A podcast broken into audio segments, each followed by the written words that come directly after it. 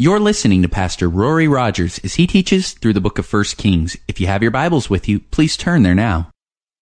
Uh, chapter 17, 1 Kings. And Lord, as we're digging in tonight, just speak. I just so desire just to just be a vessel for you, just totally knowing my weaknesses, feeling like there weren't enough hours in the day today. I just felt like I could have studied for another two days over this study. And, and so, Lord, just all that is in your heart, accomplish, God. Just even thinking as I was studying that, that uh, you were there, uh, there in 1 Kings chapter 17, 18, and 19, Lord. You were there with Elijah, and you wrote this book, and you're here in this room. And so, Lord, anything that I would miss or any application that needs to be brought, just even thinking as we were worshiping that this is who's supposed to be here tonight. And, uh, and Lord, you have a word for each one of us. And so just bring it, Lord. We're just here to hear. In Jesus' name, amen. Amen. So, First Kings uh, is basically setting up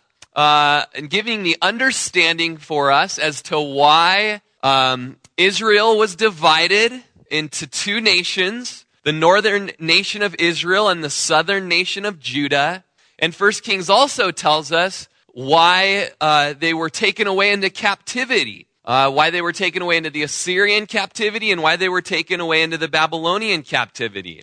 And so uh, we're all learning, we're all growing. There's a little bit of Bible school involved at the Wednesday night Bible studies. Uh, I don't want it to be merely head knowledge, but there is also some encouraging stuff. Uh, to learn and to grow in knowledge wise in the in the scriptures and so we'll do a little bit of that as well i'm already learning what colors show up great on powerpoints and what don't but um, uh, just a quick timeline, uh, very quick, of the Old Testament. Um, Abraham was around the year 2000 BC. Okay, so it's a pretty simple timeline. You can just remember about five different dates in your head. Abraham, 2000 BC. Moses, about 500 years later, 1500 BC. Then David came at about 1000 BC. And then his son was Solomon, so just kind of stacked right up on top of each other. David, his son Solomon. And remember, as we've been studying in First Kings, First Kings started out with Solomon being crowned king. And there were warnings given to Solomon that what? If you will obey me, the Lord says, and keep my commandments and keep my statutes and keep my testaments, I'll give you everything you could ever want. And that was the promise to the children of Israel as they came into the land back in Deuteronomy. I'll give you, I'll bless your lands, I'll bless your politics, I'll bless your people, I'll bless everything if you'll just obey me. And, um, but if you disobey me, uh, the warning was given to Solomon that, you know, uh, the temple that you've built will be destroyed. The nation will be torn out of your hands. And three different times Solomon was given the warning. And you remember there, uh, in chapter 9, the warning was the strongest that if you disobey me, the temple that you've built will be destroyed, this glorious temple, and Jerusalem will be destroyed, and the nation will be divided, and it will happen when people come into Jerusalem that uh, they will hiss and, and, and kind of curse, and it'll be like a proverb or a byword. What happened to Jerusalem? What happened to these people that such destruction would come to this place? And the answer there in 1 Kings chapter 9 is that they would, um, they would be told that the people disobeyed the Lord their God and turned after other gods. And so that's exactly what happened. Solomon had three chances, and, uh, and uh, as the old little Peter Cottontail hopping through the forest, picking up the field mice and bopping them on the heads, and the good fairy came down and said, I'll give you three chances. Stop bopping them on the head, or I'm going to turn you into a goon. Well, uh, sorry, I have a two and a half year old. Um, so Solomon had three chances, got bopped on the head, turned into a goon. Sort of, something like that. But um, what really happened was that after Solomon, the kingdom was divided. Okay, now that's a key date. Now, his son Rehoboam came uh, into the kingship, but then uh, a civil war basically happened. There was division. And uh, in 931 BC, Israel was divided into the northern kingdom of Israel, which was 10 tribes, and the southern kingdom of Judah, which was two tribes, Benjamin and, uh, and Judah. So kingdom division is a big date in Israel's history uh, at 931 BC. And then that's where we're at in the Word right now. The kingdom's been divided, and we're studying all of the different kings. And, uh, and there's explanation as to why Israel was judged. And as we've been reading, um, the king Jeroboam led Israelites off into idol worship, and Rehoboam led his kids into idol worship in Judah. And so uh, we'll get into the kings in just a second, but because there was idol worship and they were following pagan gods, and a lot of that had to do with child sacrifice and sexual prostitution and uh, perversion in the worship. Uh, and so um, Israel was taken to captivity first there in the white in 722 BC. And then 100 and, about 150 years later, um, the prophets were crying out to Judah to learn from their sister Israel, but they wouldn't learn. They wouldn't turn away from those false gods and follow after Yahweh, the one true God. And so Nebuchadnezzar and his Babylonian army came in and uh, took over in 586 BC, the Babylonian captivity. So that's just a little bit of a timeline for you guys. And then uh, if we can just get to the next slide, uh, we'll just look at the kings that we've studied so far. So we have Saul, who was the first king of Israel. Okay, you read about him in 1 Samuel. And then in 2 Samuel, you read about uh, he had a son named Ishbosheth, but Ishbosheth's general, Absalom, didn't really like Ishbosheth. And so Absalom came to David and said, Hey, I'll just give you over the kingdom here, and, uh, and we'll kill and uh, he killed Ishbosheth and gave David the kingdom. And so uh, David was given the kingdom, and uh, the, the star next to the name represents a king that had a heart after the Lord, okay? So David had a bunch of sons, couple of which were Adonijah and Absalom, but his uh, like second to youngest son, Solomon, was given the throne. He was ordained by God to be king.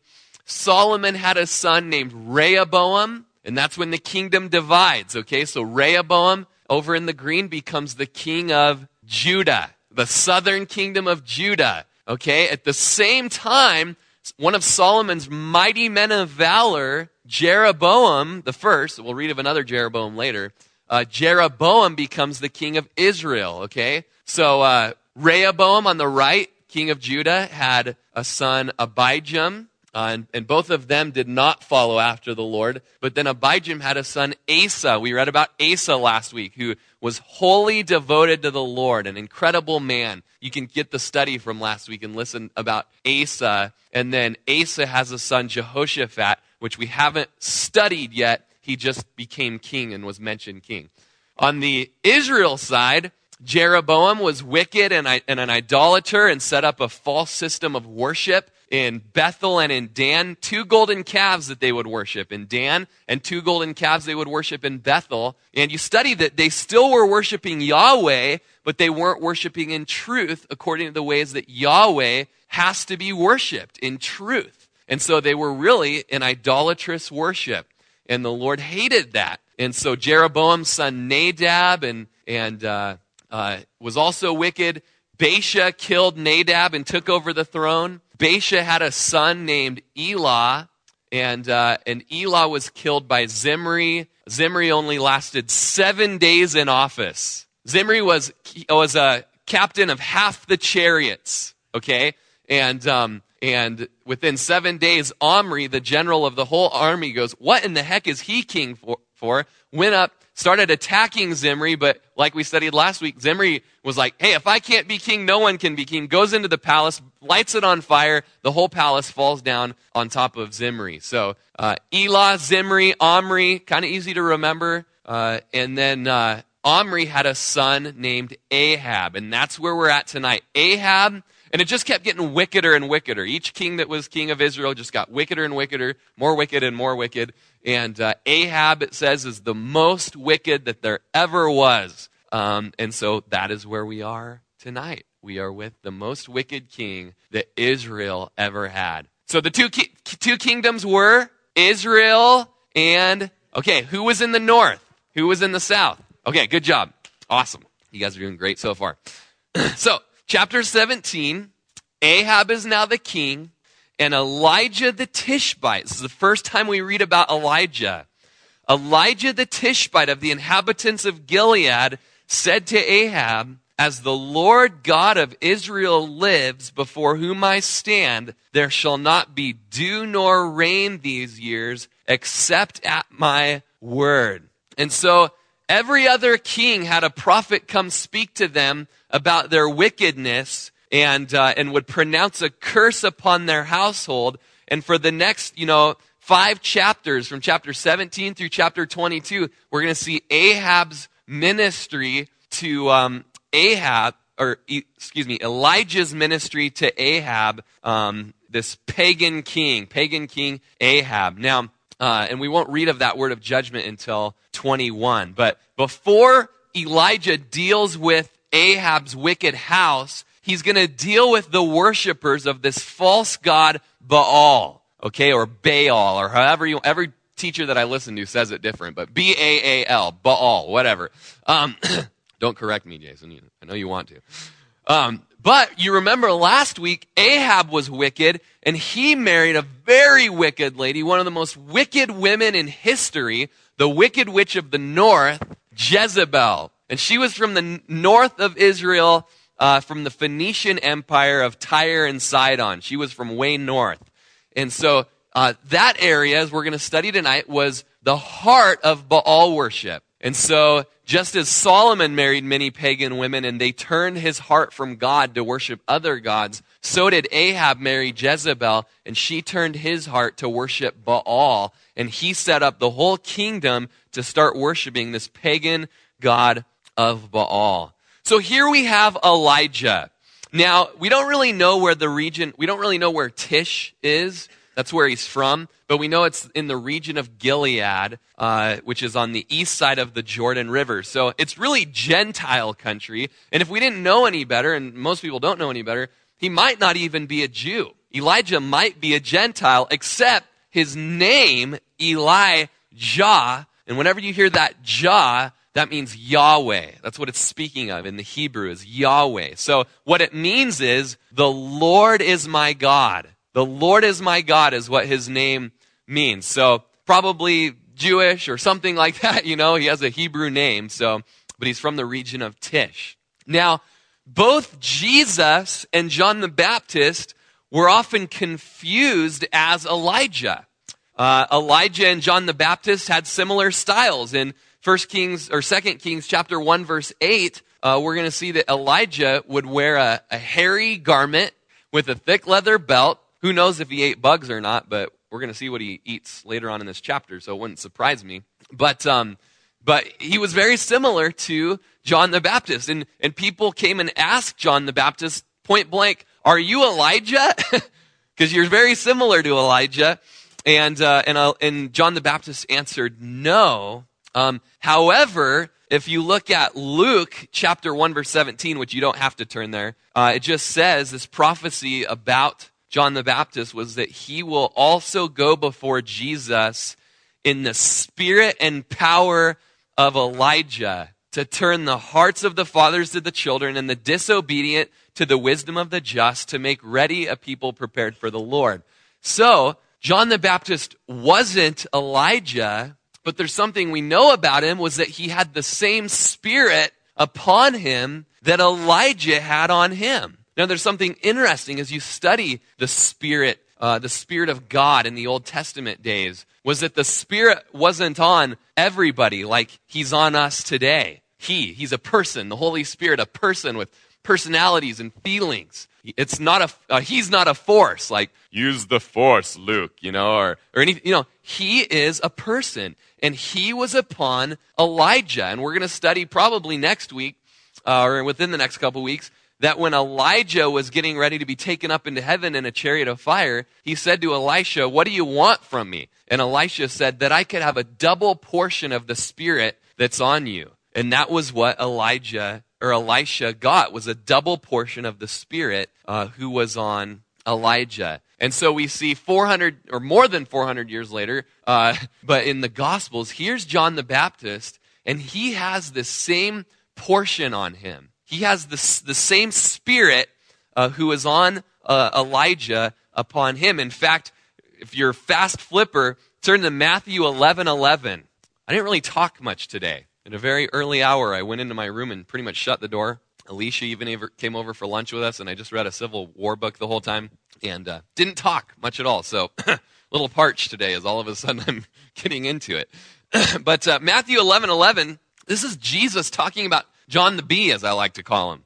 Uh, Assuredly, I say to you, among those born of women, there is not risen one greater than John the Baptist. Isn't that incredible? Out of all the prophets and all the men, Abraham and Isaac, John the Baptist is, is one that's the greatest born among women. But he who is least in the kingdom of heaven is greater than he. And from the days of John the Baptist until now, the kingdom of heaven suffers violence, and violence taken by force. For all of the prophets and the law prophesied until John. And so what he's saying is, the Old Testament went until John the Baptist. And then the Old Testament revelation period ended with John the Baptist. There was 400 years of silence before him. Um, and if you are willing to receive it, he is Elijah, who is to come. He who has ears to hear, let him hear. In other words, it's a little bit hard to understand, but if you'll have ears, you know, just try to understand. Try and hear that that same spirit that was on, on Elijah is on John the Baptist to be bold and to proclaim and to not be afraid and to work in power and to work miracles and to do all that's in the Lord's heart and to be bold about it. Yeah, you want to know what's incredible is that that same spirit who was on Elijah and who was on Elisha and who was on John the Baptist, guess who he's in today? He's in us. The scriptures tell us that the same spirit that raised Jesus from the dead dwells in us. And that's incredible. But do you want to know what's even more incredible? In Acts chapter 1 verse 8, Jesus says, go into Jerusalem and wait for the promise of the Father. He's going to baptize you with the Holy Spirit and with fire. The Holy Spirit is going to come upon you. Not only will you have him inside of you as a seal, as a guarantee of your salvation, the word there being in in the Hebrew, in the Greek but now he's going to come upon you.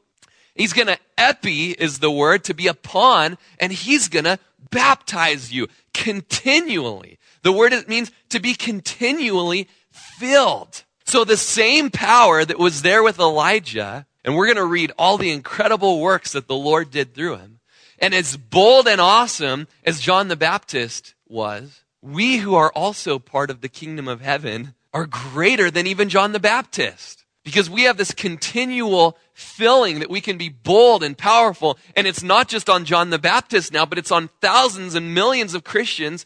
And I say it, that's wrong. It's a glitch. He is on thousands and millions of Christians throughout the world to operate in power. And so that's a very encouraging thing that we can work the same works that Elijah did. I'm always crying out for a double portion, a double portion of the Spirit. But Elijah went to Ahab and, and proclaimed this incredible prophecy, and it took faith. It took faith to, to speak this out that it was going to happen, that there wouldn't be dew or rain for three and a half years except at Elijah's word.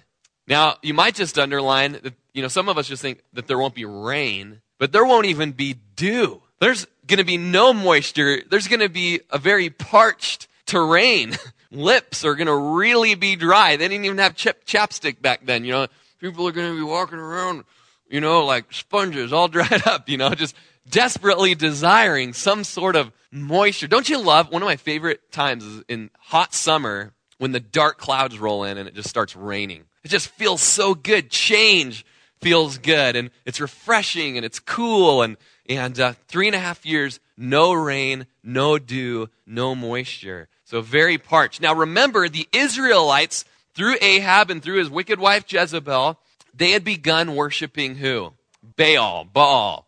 Now, Baal was kind of an, a, a bull looking god, lowercase g, and, uh, and he was supposedly the god of the rain and the storms, even the god of fire, and it was through him that, you know, there was, there was, you know, crops and there were, you know, there were streams and there was, you know, oases and things like that. And, and, uh, but worship to Baal was very sensual and sexual. Uh, and, and for so many men that wanted to follow hard after God, Baal was such a temptation because it was just extreme perversion. Just extreme perversion that was all over on every gr- hill under every green tree, there was some sort of an idol to Baal, and it was very pornographic, as we've studied in, in the last few weeks. And so, for men that wanted to follow hard after God, it was a, it was a temptation for real. And many men followed, followed after this very pornographic God. And it's very similar to today, how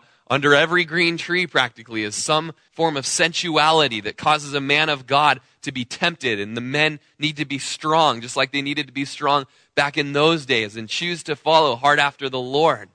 But this God, Baal, who was supposedly in charge of the rain and the moisture, is being confronted now by Yahweh and a prophet of Yahweh that, hey, Yahweh says that there's not going to be rain anymore. And let's just see what your little Baal God can do about it. That's basically what's happening here. Let's see, really, if Baal is going to be able to do anything. Because uh, Yahweh says that there, there, will be neither dew nor rain uh, for years, for many years. And this is all in fulfillment of what the Lord said in Deuteronomy chapter 28, and we've read it a lot in the last few weeks. When the people go into the land, if they'll follow after those other gods, if they'll worship the other gods, uh, it says that um, in Deuteronomy 28, verse 15, if you don't obey the voice of the Lord your God to observe carefully all his commandments and his statutes, which I command you today, all these curses will come upon you and overtake you. And then uh, about nine verses later, verse 24, the Lord will change the rain of your land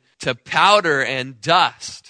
From the heaven it shall come down on you until you are destroyed. And so the, you know, they've worshiped other gods. And so what, what has the Lord done? He's fulfilled his word always. He always fulfills his word. And his word says, if you follow these other gods, rain will become like powder or dust. It'll be a dry, parched land. And so, verse 2 Then the word of the Lord came to him, saying, Get away from here and turn eastward and hide by the brook Cherith, which flows into the Jordan. And it shall be that you shall drink from the brook, and I will have and I have commanded the ravens to feed you there. So he went and did according to the word of the Lord, for he went and stayed by the brook Cherith, which flows into the Jordan. So um, Elijah hides in the wilderness. The brook Cherith is there uh, on the right. I kind of made a bigger word for it. It's, it's south of the Sea of Galilee, just a little bit. It's out in the wilderness. And he, the Lord takes Elijah out to this dry area where there's normally no food or provision or anything like that. And we see in this passage that God is uh, the provider. He's our provider. He's Jehovah Jireh, the Old Testament calls him, our provider. And I'm just reminded what Paul says in Philippians chapter 4 that my God will supply all your needs according to his riches and glory in Christ Jesus. And I'm discipling a new believer. TJ is his name. You can be praying for TJ. I've mentioned him a few times. Just a guy who came into my office totally unregenerate, you know. You could see it all over him. And after we prayed, he was born again. And I've discipled him, you know, for two weeks now, and he's just so excited. And he reads every verse in this discipleship packet we go through. You just pray for TJ. He, he's a guy, you know, who, just like all of us, the enemy wants to get to that seed and take it away that's been planted in his heart. But as we go through this discipleship with packet, packet with TJ, you know, we're looking up verses. What are the names of the Lord? And, you know, I'll have him read it, and I'll be, what's the name of the Lord here? God is our provider. I'm like, yeah, it's Jehovah Jireh. He's like, wow, he's our provider. And it's just a very basic elementary principle of our faith that God is our provider. He provides our clothing, He provides our needs, He provides for our food. And you guys know the Beatitude, the Beatitudes, you know, that uh, about not worrying. They're on the, the Mount of Beatitudes, uh, Mount of, yeah, the Mount of Beatitudes. Uh, the Lord, what's that mount called? You know where the Beatitudes happened? Um, okay, Mount of Beatitudes. uh, the Lord said, Don't worry about tomorrow, what you're going to eat or what you're going to drink or what you're going to wear. And he says, Doesn't the Lord feed the ravens or the sparrows or the birds of the air? They never go hungry. How much more value are you than the birds of the air? Much more value. Of course, the Lord's going to provide for your food. And then he says, Don't worry about what you're going to wear. Because, you know, the Lord, look at the flowers and how beautiful they are. You know, Solomon never looked as beautiful as these flowers. You're, you know, these flowers, they get gathered up and burnt in the fire, you know. You're of much more value than a flower, Jesus says in Matthew chapter 6. And if you're so much more value, then He's going to provide for your every need. not necessarily wants, but He'll provide for your every need, specifically food and clothing. And I am definitely not lacking uh, in this econ- economic time. Um, could probably handle a little bit of fasting or something like that. but we see that the ravens came and they brought him bread and they brought him meat. God is our provider. Now, he doesn't always provide in the way that you might think he will. You know, here the Lord uses these ravens who were unclean according to the Old Testament. It's like, oh, come on, Lord, can't you at least use a dove or something like that to bring me my bread and my meat? But he provides these, or he uses these, these ravens here. And you can only imagine, you know, this raven bringing this, you know, I wonder what kind of meat it was. You know, it was like a mouse, you know, or was it, uh, you know, you stole like a piece of tri tip off of a king's plate, you know, and brought it up. You know, who knows exactly. It was meat, you know. Man loves himself some meat and, uh, and some bread. But people, the Lord's your provider, but you got to be willing to accept the way he provides even if it comes in the form of a bird dropping enough food to get you by for the day. Uh, I was just listening to another guy teach, Brian Newberry in San Diego, and he was talking about a woman he knows that was uh, she was from China and she was part of the persecuted church in China. And one day their house church was raided, and a few of the uh, the boys uh, in the house church were taken and they were put in uh, put in prison. And and uh, part of their their torture and their punishment was they were starved as an example. And, and so these boys were being starved, and, and pretty soon, uh, rats and mice started bringing carrots, full carrots, and, and little bags of rice and things, and they would bring them to these starving Christians. And one day the rats brought two carrots and an extra portion of rice. And so the, uh, the boys, you know, said, we must we'll probably have a visitor today or something. And that day, another Christian was put in with them and uh, put in prison. And, and uh, so, and now I guess this, this woman's part of a church down there in Los Angeles. But, um, but the Lord provides. He's so faithful. And uh, verse 7 and it happened after a while that the brook dried up because there'd been no rain in the land. And, uh, and so sometimes that form of provision will stop. But don't be discouraged because the Lord always has another form of provision. And I think this is just such a word for us in this economic time, you know, that He loves you and He cares much more about you than He does the birds or the flowers. And He will provide for you. Maybe not how you think it's going to look. It might not be the form of shelter that you're accustomed to, or it might not be the, the number of courses in a meal that you prefer, but He'll provide. And, um, and then that when that provision stops, don't be afraid. The brook dried up. The ravens quit bringing the food. And, uh, but it, it's just, it just means that there's another season in life for you. Or the Lord wants to take you somewhere else. And that's nothing to be afraid of. You remember when the, the, the early church uh, was stuck in, was in Jerusalem and the Lord had a heart to get them out of Jerusalem to be witnesses. And they, they were just kind of stuck. They just wouldn't go. So Herod started persecuting the church and it just pushed people out to, to go out and to be witnesses. It was like kicking a campfire in a forest. It just caused ashes to go out and light a bigger fire. And uh, I just remember just the last couple years being part of in Corvallis, in the church in Corvallis, and Hewlett Packard is one of the major employers there, and people were just getting laid off like crazy at Hewlett Packard. And I just felt like the Lord was showing me that, you know, we've got so many incredible brothers that work at HP there that it, it was time for them to go out and to, to, you know, the Lord has a new season. He's trained you up and equipped you here in Corvallis. Now you're to go out and be lights. And it's just so neat to see men in Salt Lake City just witnessing to the Mormons and have has ministry to the Mormons and uh, you know just what we wouldn't know what it was to look like, but the Lord knew, and it was never what we thought it would look like, but the Lord has just different ways of provision, and so the brook dries up, and then verse eight, and the Lord, word of the Lord came to him, saying, "Arise, go to Zarephath, which belongs to Sidon, and dwell there. See, I've commanded a widow there to provide for you." And uh, Zarephath up there in the north, in the red, uh, way up high. So just imagine how far he traveled from the brook Cherith up to northern Phoenicia. Now, Zarephath here is the area of of uh, Baal worship. It's the heart of Baal worship, and it's basically Jezebel's hometown here. And so, what, uh, and notice that well, we're going to see that they're also going through a period of, of famine. And so the God of Israel is affecting even the other nations there. And so uh, there's a widow here commanded to provide. So he arose and went to Zarephath, and when he came to the gate of the city, indeed a widow was there gathering sticks. And he called to her and said, Please bring me a little water in a cup that I might drink. And as she was going to get it, he called to her and said, Oh, and please bring me a morsel of bread in your hand. And so she said, As the Lord your God lives, I do not have bread, only a handful of flour in a bin and a little oil in a jar. And see, I am gathering a couple of sticks that I may go in and prepare it for myself and my son, that we may eat it and die. And Elijah said to her, Do not fear. Go and do as you've said, but make me a small cake from it first and bring it to me, and afterward make some for yourself and your son. So, when I first read that, I kind of laugh, you know, because it's like, she's got only enough for one little cake.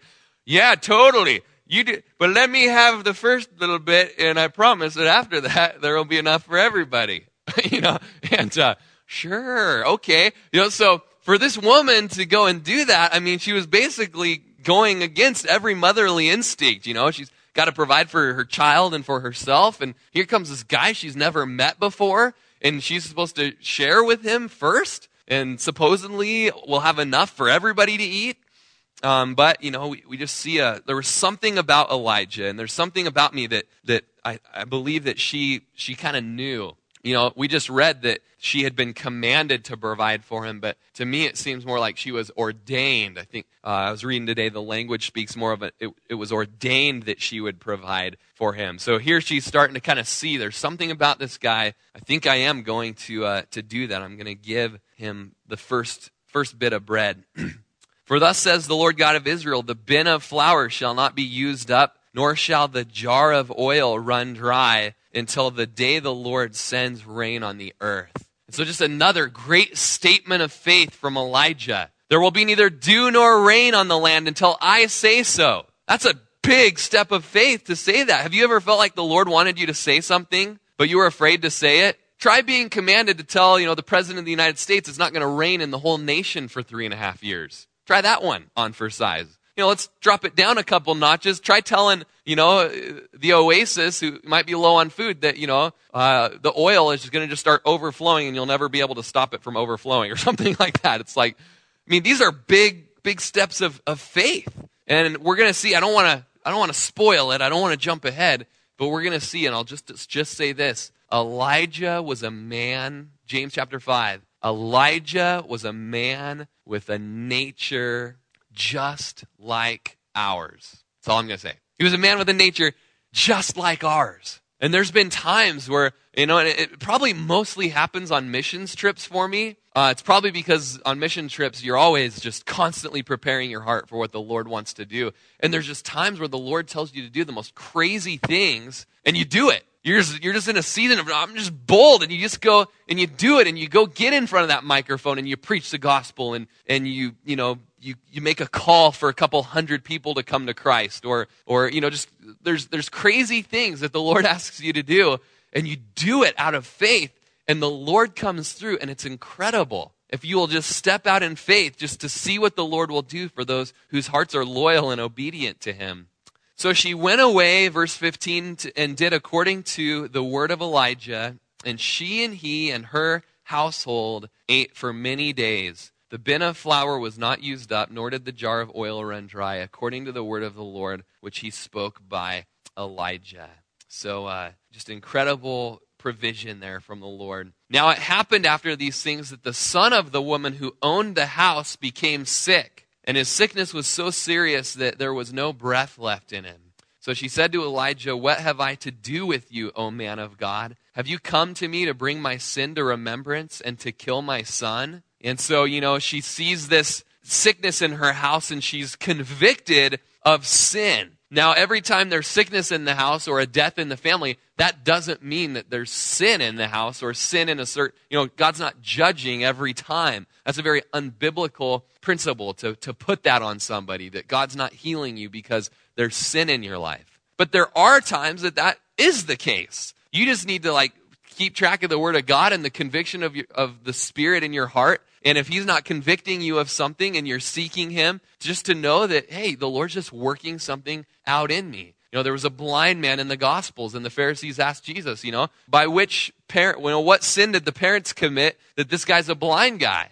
And Jesus said, neither, but that God might be glorified through him. And so uh, the Lord is glorified as we go through times. But this woman from the region of Phoenicia, no doubt had ties to Baal worship, um, was, was convicted. He doesn't argue with her, but when he goes in verse 19, he, he cries out to the Lord. He says, Give me your son. And so he took, took him out of her arms and carried him to the upper room where he was staying and laid him out on his bed. And then he cried out to the Lord and said, Oh Lord my God, have you also brought tragedy on the widow with whom I lodge? So he's also asking the Lord, Is this something in your of your doing, Lord, or is it just, you know, the fever, or is it just, you know, something like that? Is it just you know, swine flu or something like that that's going around? Or is it some something divine, something that's happening right now that you're that you're uh, you're moving or you're bringing about? Um, you know, by this widow with whom I lodge, by killing her son. And he stretched himself out on the child three times and cried out to the Lord and said, Oh Lord my God, I pray, let this child's soul come back to him.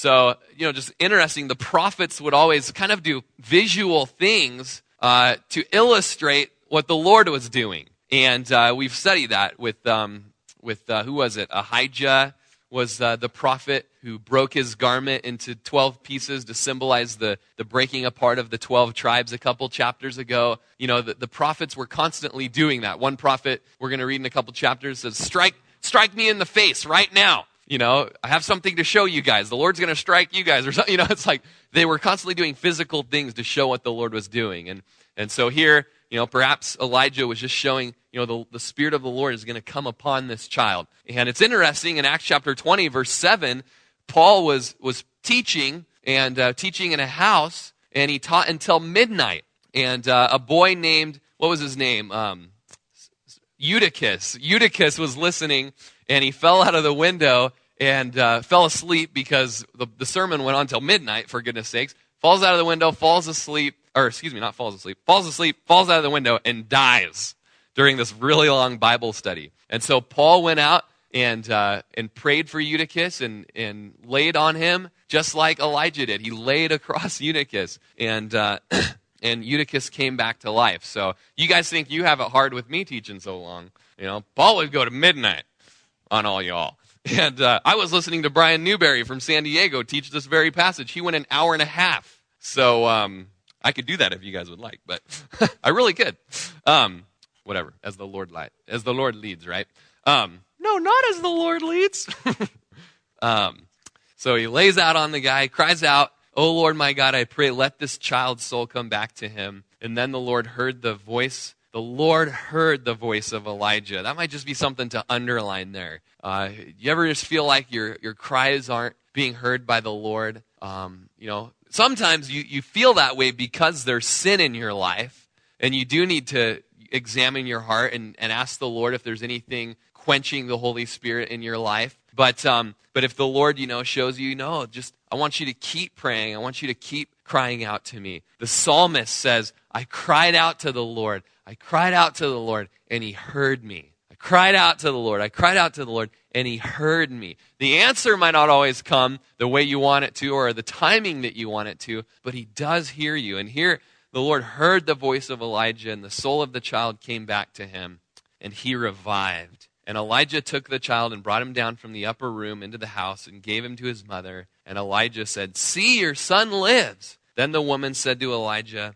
Now by this I know that you are a man of God, and that the word of the Lord in your mouth is the truth. And uh, similar things happened to Jesus when he would do miracles. You know, people would say, you know, for instance, even when Nicodemus came in the night and asked Jesus what one must do to enter the kingdom of heaven, he said to Jesus, Man, I know by the works of your hands that you're doing that you're the Christ. I know it. And in the same manner, this woman of Zarephath, um, that's a really hard word to say, but Zarephath, right? Um, the woman of Zarephath saw these works and she just knew, she was convinced that uh, he was definitely a prophet of the Lord. So, um, but also it's interesting that Jesus uh, when he was rejected in Nazareth, and uh, after he was rejected there at Nazareth, he, he mentioned to the people right before they almost tried to throw him off a cliff. Uh, it says there in Luke chapter 4, verse 24, uh, Jesus said, Assuredly I say to you, no prophet is accepted in his own country. But I tell you truly, many widows were in Israel in the days of Elijah when the heaven was shut up three years and six months, and there was a great famine throughout all the land. But to none of them was Elijah sent except to Zarephath in the region of Sidon to a woman who was a widow. And many lepers were in Israel. We're going to study in 2 Kings. Many lepers were in Israel in the time of Elijah the prophet, and none of them was cleansed except Naaman the Syrian. And so Jesus says, you know, Israel, your heart was so hard that I went, I took Elijah clear up to Zarephath to minister to this Gentile woman because she had faith. And so he, you know, he says there were a lot of widows there in Israel that Elijah could have ministered to, but none of them were walking in faith. And so he sent him up to Zarephath. And here this woman is just exercising, uh, exercising faith. Uh, chapter 18 came to pass after many days that the word of the Lord came to Elijah in the third year, saying, Go present yourself to Ahab, and I will send rain on the earth. So, chapter 17, verse 1, he goes to Ahab and says, There won't be any rain. It's been three years. The famine lasts three and a half years, so the famine is almost over. And he comes and he meets with Ahab, or uh, he, he's to go and send to Ahab that rain will be sent on the earth.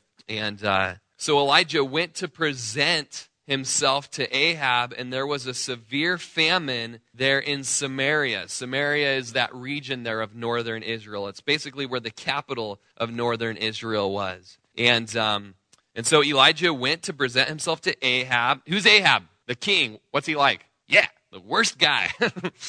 um, and uh, so Ahab had called Obadiah, verse 3, who was in charge of his house. Now, Obadiah feared the Lord greatly. So, Obadiah here is an officer in charge of Ahab's property. He's not, just in case you're wondering, not the same prophet, uh, not the same guy as the prophet that had that name. But it's so cool. I just have it underlined here. Obadiah feared the Lord greatly. Just how incredible it is that in the midst of an apostate nation of Israel, a nation that's fallen away from the Lord, uh, in the midst of serving a king who was more wicked than any other king that had ever been, you have this man, Obadiah, who feared, he revered, he had reverence for the Lord greatly. And um, for so it was while Jezebel massacred the prophets of the Lord. Get, get you a little bit of insight into what Ahab's wife, Jezebel, was like. She was massacring the prophets of the Lord, that Obadiah had taken 100 prophets and hidden them 50 to a cave and had fed them with bread and water.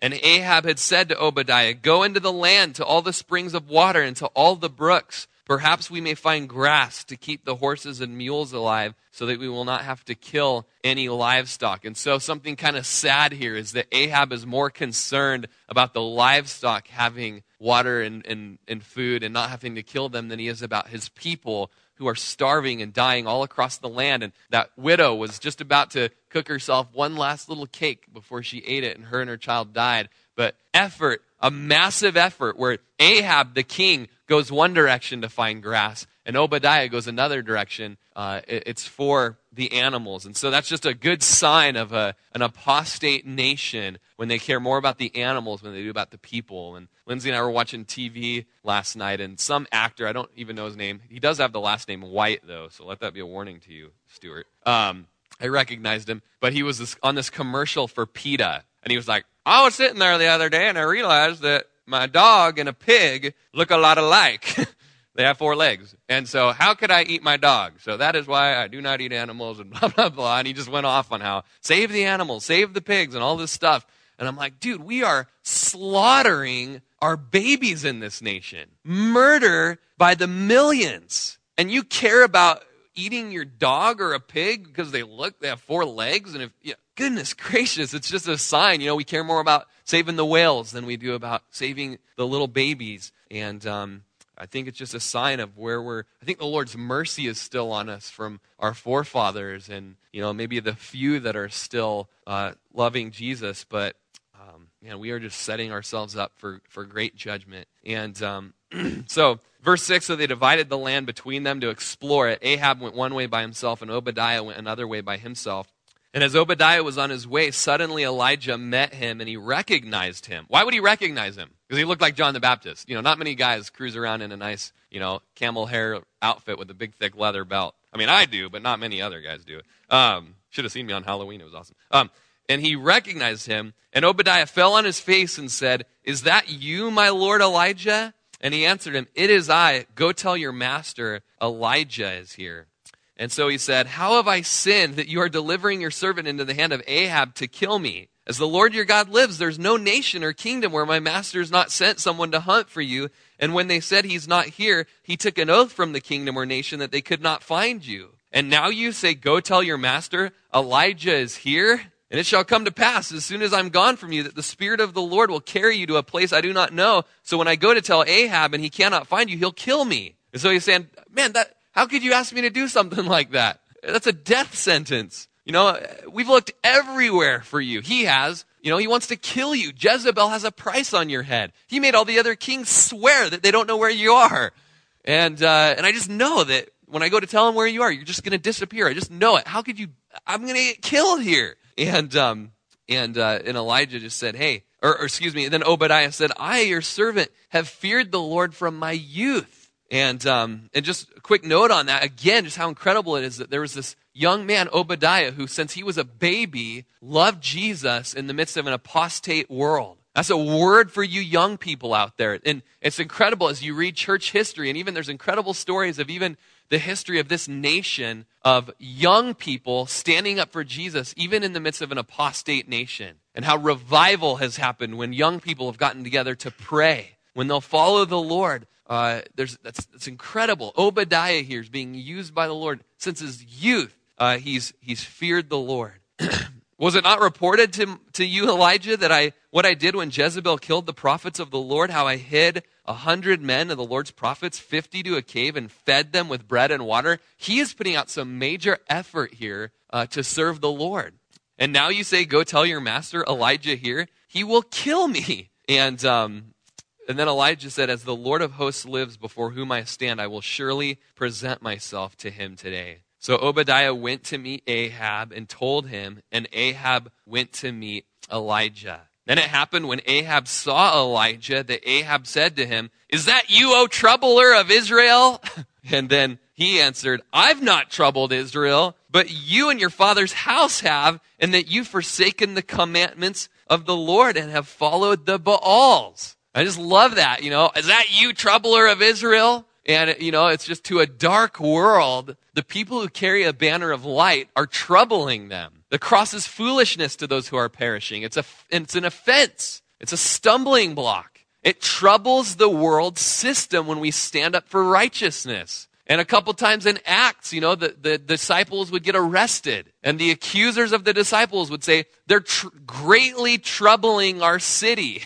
they're greatly troubling our city, these spirit filled, bold proclaimers of Jesus. And then a little bit later, you know, another people, as they're persecuting the, the apostles, would say, uh, they've turned this city upside down for Jesus. That's how they put it. And they're just angry. They want to kill him. They've turned this city upside down for Jesus, when really they're turning the city right side up for Jesus. And uh, but to the world, um, anyone who stands for righteousness is a is a troubler. But really, we all know it's the world. It's the Omris and it's the Ahab. It's the wicked ones that are troubling. You know, who, who was responsible for the famine in Israel? It was Ahab. It was his dad Omri. They had chances to be obedient, but they wouldn't, and they followed the Baals. It's, it's their fault. Um, and uh, verse 19 Now therefore, send and gather all Israel to me on Mount Carmel the 450 prophets of Baal and the 400 prophets of Asherah who eat at Jezebel's table. 850 false prophets eating at the wicked witch of the north's table. That is one long table, my friends. Uh, that's a lot of food, too. Uh, so he wants to gather them all there on Mount Carmel. So Ahab sent for all the children of Israel and gathered the prophets together there on Mount uh, Mount Carmel. So Mount Carmel, it's just a you can see there. Um, just go back real quick on the on the map, Dakota. Mount Carmel. Uh, The blue wording on the left, there's a little thin arrow that points uh, right to where it is there, and then there's little black words that say Mount Carmel. So it's by the coast, but it's a it's a it's a tall mountain. Someday we'll go there together. It's one of the one of the very very special places in Israel to visit. Um, but as you're there up on the mount, uh, you can see the ocean you can see the Mediterranean Sea, and then, uh, and then on the other side, you can see the borders. From, from that spot, you can see all the borders of Israel except the south border you can't see from there. So you can see Lebanon up in the north. You'd be able to see Tyre and Sidon. Uh, it's just a gorgeous view. And then as you're there, of course, you know the history of, of what Elijah did on Mount Carmel. So this is uh, one side of the mountain. Then go ahead and flip to the next slide slide. Um, and this is the east side of the mountain, going down into the, the brook Kishon. And this would have been about where um, the, the section that we're reading now took place. So just imagine right now where we're at in the Word. All of Israel, millions of people gathering uh, at the, you know, and it's actually much steeper than it really looks, but gathering all along the mountainside there uh, to, to hear what Elijah has to say. Verse 21. Um, and Elijah came to all the people and said, How long will you falter between two opinions? If the Lord is God, follow him. But if Baal, follow him. But the people answered him not a word. And so Elijah just finally, it's as if he draws a line in the sand and calls everyone to make a decision. If Yahweh is God, then live for him and follow him. You're, you're, you're Israel. You've been named by him. But if Baal is God, then follow him and don't even call yourself a believer anymore. And sadly, that's a, that's a place that even Christians are called. That's a choice that Christians are called to make at times. When someone who n- is named a brother calls himself or herself a Christian and is in fellowship, or, you know, comes to fellowship, and yet outside of church, they're involved in all sorts of sinful practices, there comes a time where that we have to call those people on the carpet and say, hey, if Jesus is God, then follow him and live for him. If he's not God, then just wholeheartedly follow that sinful lifestyle that you're in and quit calling yourself a Christian because you're putting a bad name on the church and you're putting a bad name on Jesus. And so today there's a line drawn in the sand to choose now. How long will you falter between two opinions? That word falter means to hop or to skip over two opinions or to hesitate between two opinions, or to limp, or to dance, or to become lame. You know, and when we when you falter between two opinions, and isn't that so true that you become lame? You know, when you're lukewarm, you become lame. And there's that warning to us in Revelation chapter 3 to the church in Laodicea. Jesus says, I know your works and that you're neither hot nor cold, but I wish that you'd either be cold or hot. But because you're lukewarm, I'm going to vomit you out of my mouth. Just don't call yourself a Christian. Don't say you believe in me. Don't, don't stand up for me. Don't do anything for me. If you're going to live for that other God or for that other pleasure or that sinful lifestyle, just don't even call yourself a Christian anymore. Just be cold or be hot, but don't be in the middle. Don't ride the fence. Don't be lukewarm. It makes Jesus sick. We've all drank lukewarm drinks. That's disgusting, you know?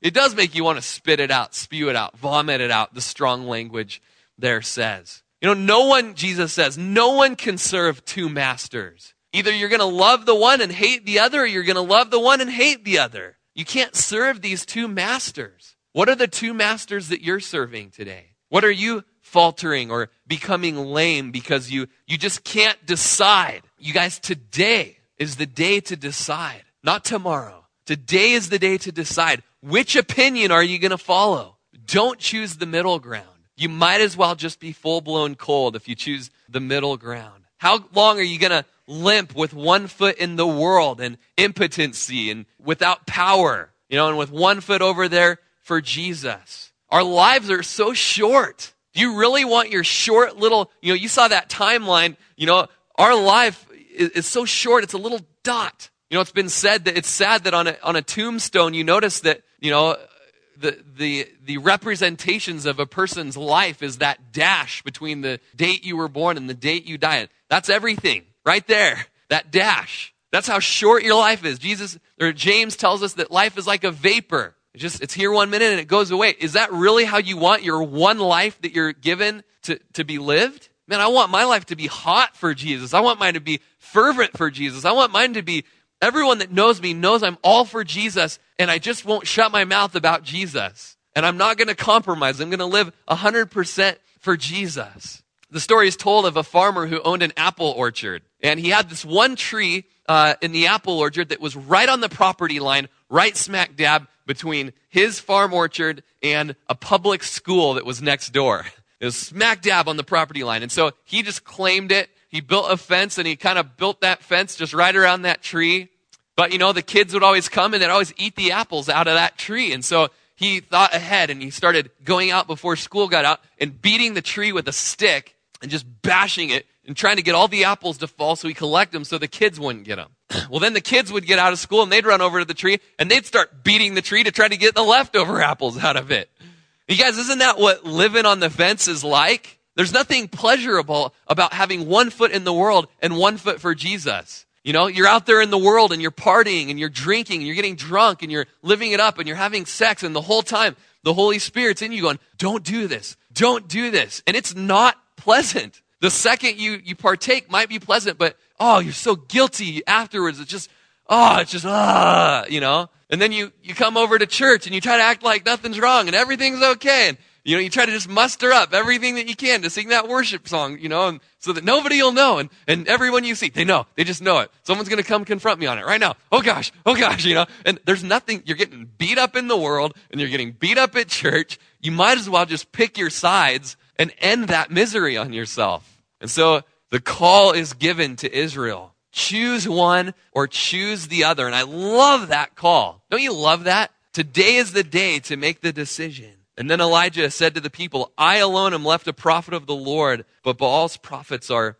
450 men. And so, you know, he knows that there's those 100 prophets at least being held in the caves by Obadiah. But what he's saying there is, I'm the only prophet who's making a bold public stand for God right now. The other guys are hiding, and Lord bless them. You know, they're prophets of the Lord. But here I am. I'm the only guy that's standing up on a mountain proclaiming it's time to choose sides. There's one of me, and you've got 450 prophets of Baal. So basically, what he's showing to the people is there's going to be a contest, and on his side, he's, he's the underdog. And we're going to see in every way he's going to be the underdog. There's one of him and 450 prophets of Baal. Uh, Therefore, let him give us two bulls and let them choose one bull for themselves, cut in pieces, so they get to pick the bull. So that's again, that's a kind of the home court advantage, you know, get to pick the perfect bull for that God to choose. Uh, let them cut it in pieces, lay it on the wood, but put no fire under it. And I will prepare the other bowl, lay it on the wood, and, and I won't put any fire under it. And then you call in the name of your gods, and I will call in the name of the Lord, and the God who answers by fire, he is God. So all the people answered and said, uh, It is well spoken. So, you know, Baal was supposed to be the God specifically of storms and rain and lightning and fire. And so if, God, if Baal was real, it should have no problem lighting this altar on fire. Um, but Yahweh, our God, all throughout Scripture, He's a God of fire. Scripture tells us He's a consuming fire. He's a jealous God wanting all of our hearts, Hebrews tells us. He led the nations by a pillar of fire. He met Moses as a flaming bush of fire. Fire always came down and consumed offerings. The church is baptized with the Holy Spirit and with fire. Speaking of the consuming power of the Holy Spirit. Uh, and, and on, the, on, the, day of Pentecost, tongues was evidenced by a, a uh, tongues of fire resting upon the believers. Um, our lives are judged by fire. We see in, in 1 Corinthians. Jesus' eyes in Revelation are eyes of fire. Before the throne of God, there's lamps lit, lit by fire. And so, two gods of fire, which God is, is going to come through in this test? You know, and um, and here we're going to see which claim is true. Now, Jeremiah uh, has an awesome little prophecy about how stupid idols are, but um, Isaiah does too. And for the sake of time, I'm just going to read Isaiah's and listen. Listen, what idols are like. Um, Isaiah 40, let's just flip there. Isaiah 44, 13. Be a fast Bible flipper. Uh, center of your Bible should be Psalms. Flip over to the right, Proverbs. Uh, just keep going to the right, and you'll see Isaiah there. Isaiah 44, 13. It says, The carpenter measures with a line and makes an outline with a marker. He roughs it out with chisels and marks it with compasses. He shapes it in the form of a man, of man in all its glory, that it may dwell in a shrine. He cuts down cedars, or perhaps took a cypress or an oak. He let it grow among the trees of the forest, or planted a pine, and the rain made it grow. It is man's fuel for burning. He's talking about trees here, you know, wood. It's, it's man's fuel for burning. Some of it he takes and warms himself. He kindles a fire and bakes bread. But he also fashions a god and worships it. He makes an idol and he bows down to it. Half of the wood he burns in the fire. Over it he prepares his meal. He roasts his meat and eats his fill. He also warms himself and says, Ah, I am warm. I see the fire. From the rest, he makes a god, his idol. He bows down to it and worships. He prays to it and says, Save me, you are my God. They know nothing. They understand nothing. Their eyes are plastered over so they cannot see, and their minds closed so they cannot understand. No one stops to think. No one has the knowledge or understanding to say, half of it I used for fuel. I even baked bread over its coals. I roasted meat and I ate. So I make a detestable thing from what is left? Shall I bow down to a block? Shall I bow down to a block of wood? He feeds on ashes. Uh, a deluded heart misleads him. He cannot save himself or say, "Is not this thing in my right hand a lie?" Remember these things, O Jacob, for you are my servant, O Israel. I have made you. You are my servant, O Israel. I will not forget you. So idols, and I think I accidentally copied that and pasted it in NIV version. If that was a little tweak to you guys, um, you know, the guy goes out of the woods, chops down a tree, uses it to, for all of his needs, and then makes himself a little idol and says, Oh, help me, you know, and it's just like, whoa, just stop and think about that for a second. That's ridiculous. And, um, but basically, you know, the gods can't do, these false gods can't do anything. They can't talk, they can't breathe, they can't see, they have no brain, they can't think. They're not, they're nothing. And so Elijah goes into this competition just in confidence that, um, that, that what's going to happen is going to be um, an incredible thing. And um, I guess we'll just read the rest of the contest since it's getting late.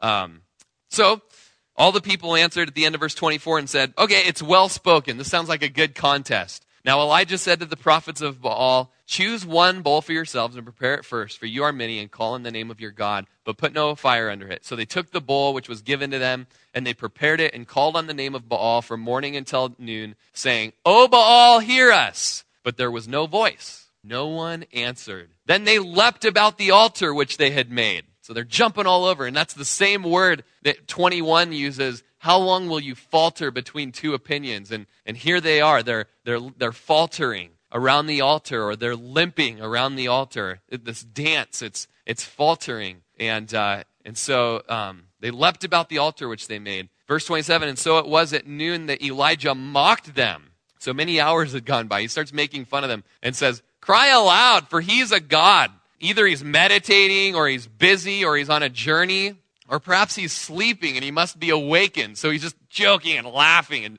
you know. And it's funny that the original Hebrew language here for meditating actually means um, relieving himself or going to the bathroom. And in fact, the New Living Translation just it, it words it. Perhaps your God is on the toilet, you know. And uh, and so it's just he's he's joking. He's like, come on, you know. If he was a God, none of these things would hinder him. If he was on a trip or anything, he would be able to, to come through and be faithful here.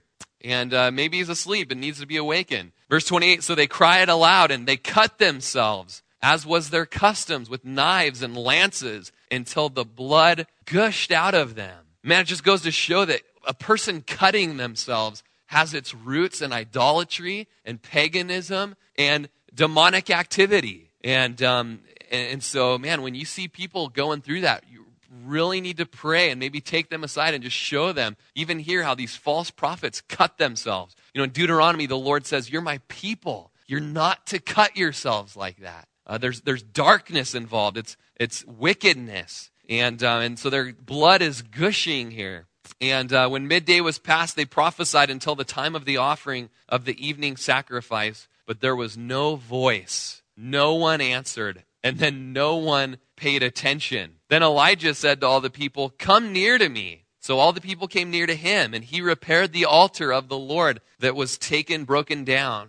And Elijah took 12 stones, according to the number of the tribes of the sons of Jacob, to whom the word of the Lord had come, saying, Israel shall be your name. Then with the stones he built an altar in the name of the Lord, and he made a trench around the altar large enough to hold two seahs of seed. And he put the wood in order, cut the bowl in pieces, and laid it on the wood, and said, Fill four water pots with water, and pour it on the burnt sacrifice and on the wood. And then he said, Do it a second time. And they did it a second time. And he said, Do it a third time. And they did it a third time. So the water ran all around the altar, and he also filled the trench with water. So no doubt the servants pouring the water on this thing are saying, okay, buddy, last time I checked, it's supposed to be a burnt sacrifice, you know? And, uh, and so it's really neat what he's doing is he's eliminating all possibility for any doubt of the people that if this thing were to spontaneously combust, or just a, a, random lightning bolt or something, you know, that, that, you know, there's water everywhere here. It's like there's a rainstorm that's happened, you know. I don't have a little match in my pocket, you know, or a little thing that pops out of my sleeves that like lights it on fire, you know. It,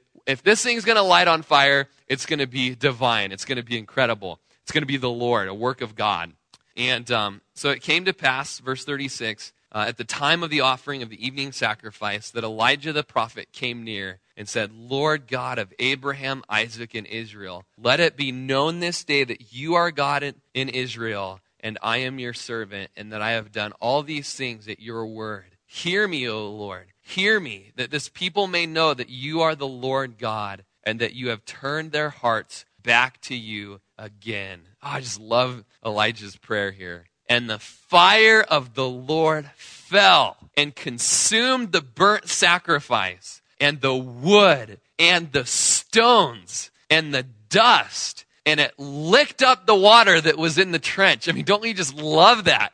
Everything, even non flammable things, even things that don't burn when lightning bolts hit it, you know, stone got consumed, dust and dirt got consumed, uh, and it licked up the water there. Uh, and, and when the people saw it, they fell on their faces and they said, The Lord, He is God. The Lord, he is God. And so there's this heart change here. This people who's been, who've been part of an apostate kingdom, an idolatrous uh, system of worship, came back out of their backslidings. They came out of their backslidings to follow God with all their heart. That's an incredible thing. You know, Jeremiah makes a plea to the people, and he says, Come out of your backslidings, and I'll heal your backslidings. Are you backslidden tonight? You know, that word backsliding speaks of an animal going through some sort of sort of a of a chute or an alleyway and it slips and falls backwards in its own fecal material.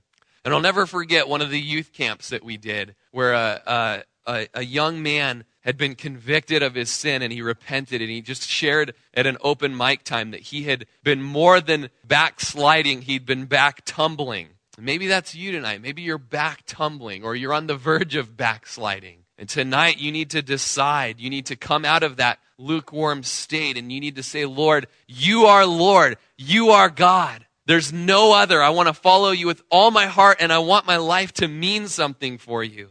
And Elijah said to them, Seize the prophets of Baal. Do not let one of them escape. So they seized them, and Elijah brought them down to the brook Kishon and executed them there. And so we're going to see, you know, that it, seems to Elijah that the days of Baal are over after this point, but uh, Jezebel is still around, and Ahab, who's just witnessed this, is still married to Jezebel. And so you see a little bit of maybe sort of a heart change in him, but his wicked wife is still causing him to, to compromise. And so that's where we'll close tonight. I can't believe um, it's already this late and we only made it that far. Um, but we'll study next week um, uh, Elijah's prayer for the water to come back. So, worship team, come on up. You can put your Bibles away. And if um, somebody wouldn't mind, I think Kevin already went. Never mind. Lord, as we just pulled apart your word and savored it, Lord, Father, I just pray that you would just show us your kindness and your power, Lord, and all that you are, and that it would just cause us to bow the knee to you tonight. Father, wherever there's lukewarmness, wherever there's faltering between two opinions, wherever we've become lame because we're owned by two gods. Lord, I just show pray that you'd show us what those gods are We want to just cast our idols before you tonight. Lord, it's incredible just how your word is so true and, and how even the geographic locations are really there. And just how you can go to this mountain and know that you did that work there, Lord. But how incredible that you want to do that work in us tonight, Lord. You want to consume us as you tell us to be living sacrifices for you. Lord, we know that, that you require us to choose. And so I just pray that tonight we would choose you, that our opinion would be of you, Lord. And Lord, just tonight where there needs to be response, I just pray that we wouldn't harden our heart, but we would respond to you. And just as we go into worship tonight, maybe that's you and you've been faltering between two opinions, or maybe you've, you've just full on had one opinion and that was for something else, some other idea, some other God, some other religion. But tonight you're being told to, to make a decision now that you're confronted with the God that proves himself. And you need to make a decision now. Are you going to choose God, the God of the Bible, or are you going to choose that pleasure or that person or that practice or that other religion? And there needs to be a choice tonight, even here on a Wednesday night. And you need to make a stand. You need to make a decision. Oh, how bold the people of Israel were to make their decision known. They cried out. And just tonight, there needs to be boldness on your part. If you falter between two opinions tonight, and tonight there's just going to be a confession made. And just as we go to worship, if you choose Yahweh tonight, if you choose the God of the Bible, just stand where you're at tonight. Stand for Him. If you don't choose Him, don't stand. I know everyone else might be standing, but you don't stand if in your heart you're not choosing the God of the Bible. And as you stand, you're, you're putting away all those other gods, all those other things that are just taking your, your attentions or your passions or your, your resources, your heart, and you're putting those things on Jesus tonight. You're declaring him to be your God. You're declaring him to be your Lord, your Savior. You're choosing Him instead of your sin, and you're asking Him to wash away your sin and to make you clean and bright and white. And, and so if you choose Yahweh tonight, just go ahead and stand. But if you don't choose Him, it's going to be evident and it needs to be clear. I don't choose you, Lord. And I'm here sitting tonight. And as you sit there, just know that we, we're praying for you. We just, we just long for you to know the Lord the way that we know Him tonight. And the choice is still the choice is still yours. You've been listening to Pastor Rory Rodgers, pastor of Calvary Chapel of Crook County in Prineville, Oregon. For more information on Calvary Chapel of Crook County or to contribute to this ministry, check out our website at www.calvarycrookcounty.com or you may write to us at P.O. Box 378, Prineville, Oregon 97754. Thank you for listening and God bless.